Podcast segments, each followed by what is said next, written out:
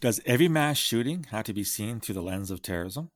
Hi, this is Phil Gurski, President and CEO of Borealis Threat and Risk Consulting in Russell, Canada, and you're listening to Quick Hits, short podcasts about national security issues, including terrorism.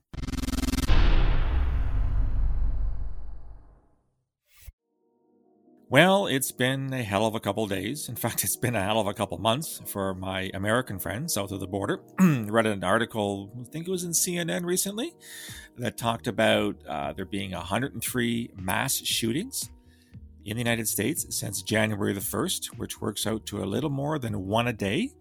Now, in, in fairness, uh, mass shootings are defined by some people as any shooting in which there are at least four victims. Not necessarily four deaths, but four victims. And so the circumstances around those can vary significantly depending on the location, the motive, etc., etc. There's no question that mass shootings appear to be uh, a problem for my good friends uh, south of the 49th parallel. I'm not going to turn this into a debate on mass shootings or a debate on gun control. I have no interest in having that conversation. First of all, I'm Canadian and uh, therefore have a rather limited knowledge of these matters. Second of all, I understand that this is a very emotional and problematic topic for many people, given constitutional guarantees under the Second Amendment and things like that. So I'm not going to open up that can of worms. Others can. It's of no interest to me. But I do want to focus on something interesting that's come about in the wake of two of these mass shootings. So you may be aware, in the past, what, seven or eight days, there was a mass shooting in Atlanta, Georgia, by a young man, 21 years old, I believe he was, white. And there was a mass shooting in Colorado by another young man. So there seems to be a young man pattern here, but that's surprise, surprise, who happened to be Muslim and he, he opened up in a food market. What was interesting, I found, was that in the immediate aftermath of both of these incidents, we were beset yet again by something that I have coined as instant analysis, meaning on Twitter and on Facebook and even in the news media, people were jumping to all kinds of conclusions about what these shootings were, what they meant, and most importantly and most worryingly, why they happened. Despite the fact that law enforcement said categorically we do not have a motive yet for either of these crimes, people jumped on the bandwagon and called both of them acts of terrorism. He does claim that it was not racially motivated. He apparently has an issue, uh, what he considers a, a, a sex addiction, and sees these locations as something that allows him to uh, to go to these places and and it's a temptation for him that he wanted to eliminate. So in the first incidents in uh, Georgia, eight people were killed, uh, mostly women, I believe, and in the one in Colorado, I believe there were ten deaths as well as wounded on on both sides. How is it that the Twitterverse and the blogosphere knew things that law enforcement didn't know? Who are all these geniuses out there who know who knew rather what was going on in the heads of the young man who pulled the trigger in both of those attacks. Did they have information that police didn't have? If they did, I sure as hell hope they're ponying up the information right now to law enforcement to help them do their jobs. I suspect it's actually the opposite. People don't know squat and yet have decided for themselves, lack of evidence and information notwithstanding, they already have all the answers. They're not waiting for it to be confirmed. They're not even waiting for any data. They have jumped onto the bandwagon that these were acts of terrorism. In the Atlanta case, everyone's saying this is, is anti-Asian crime because uh, some of the victims, the majority of the victims, were Asian women. So we have the both the uh, misogyny bandwagon as well as the anti-Asian one.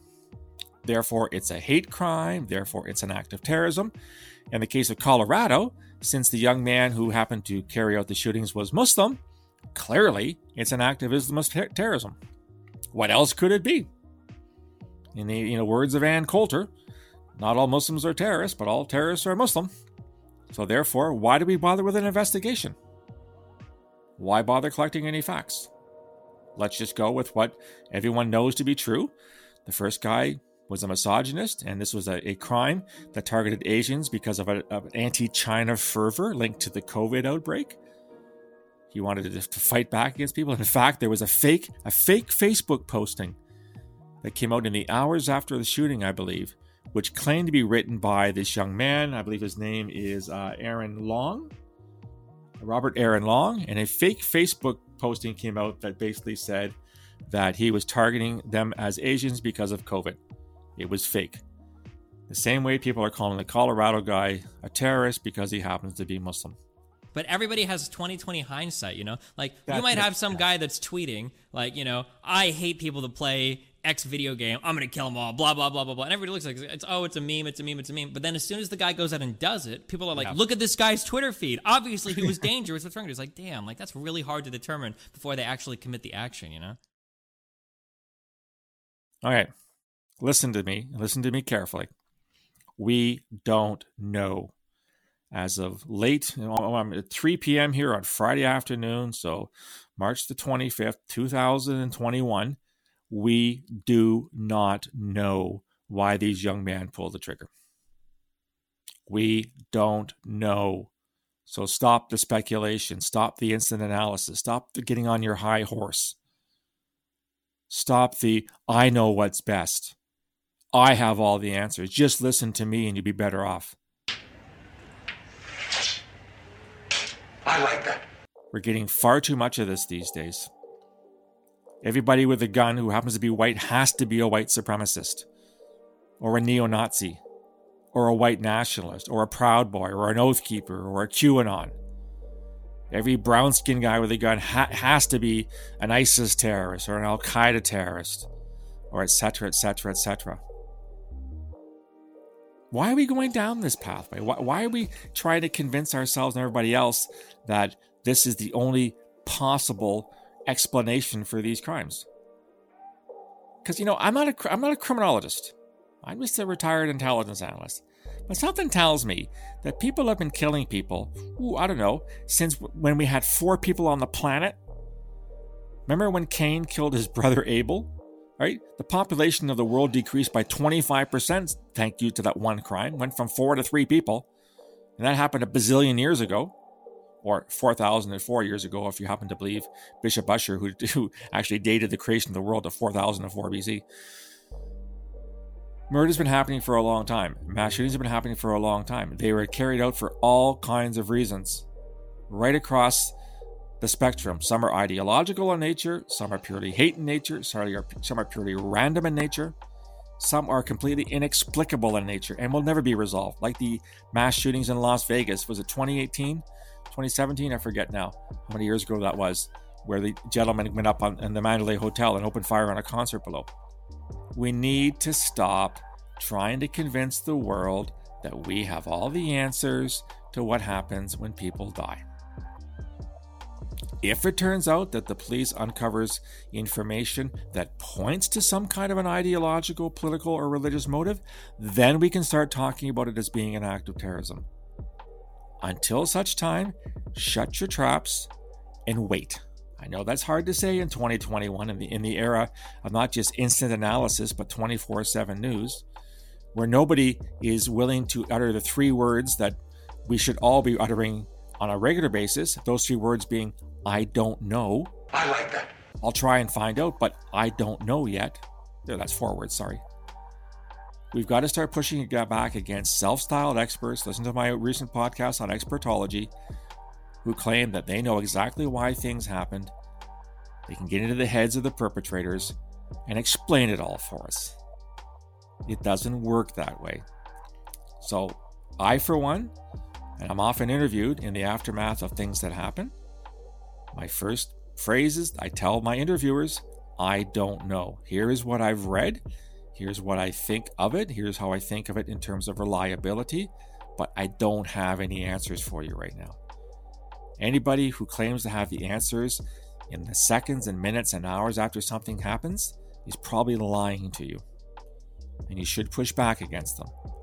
And you should challenge them for being so definitive, because it simply isn't possible. Here's hoping that the police will find out more in these cases, uh, both the uh, perpetrators survived, so we might find out some more information. Then again, we might not. My heart goes out to the victims and their families. But let's keep our powder dry, no pun intended in the case of a mass shooting, and reserve our judgments until we find out more. Anyhow, that's my advice to you.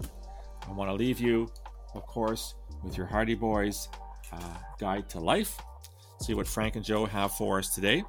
See if it's as, as useful. Um, oh, this is good. this is a ran- I swear to God, this is random. Uh, very appropriate to what I'm talking about. This comes from The Tower Treasure, and it says A good detective never s- sighs with discouragement, nor becomes impatient.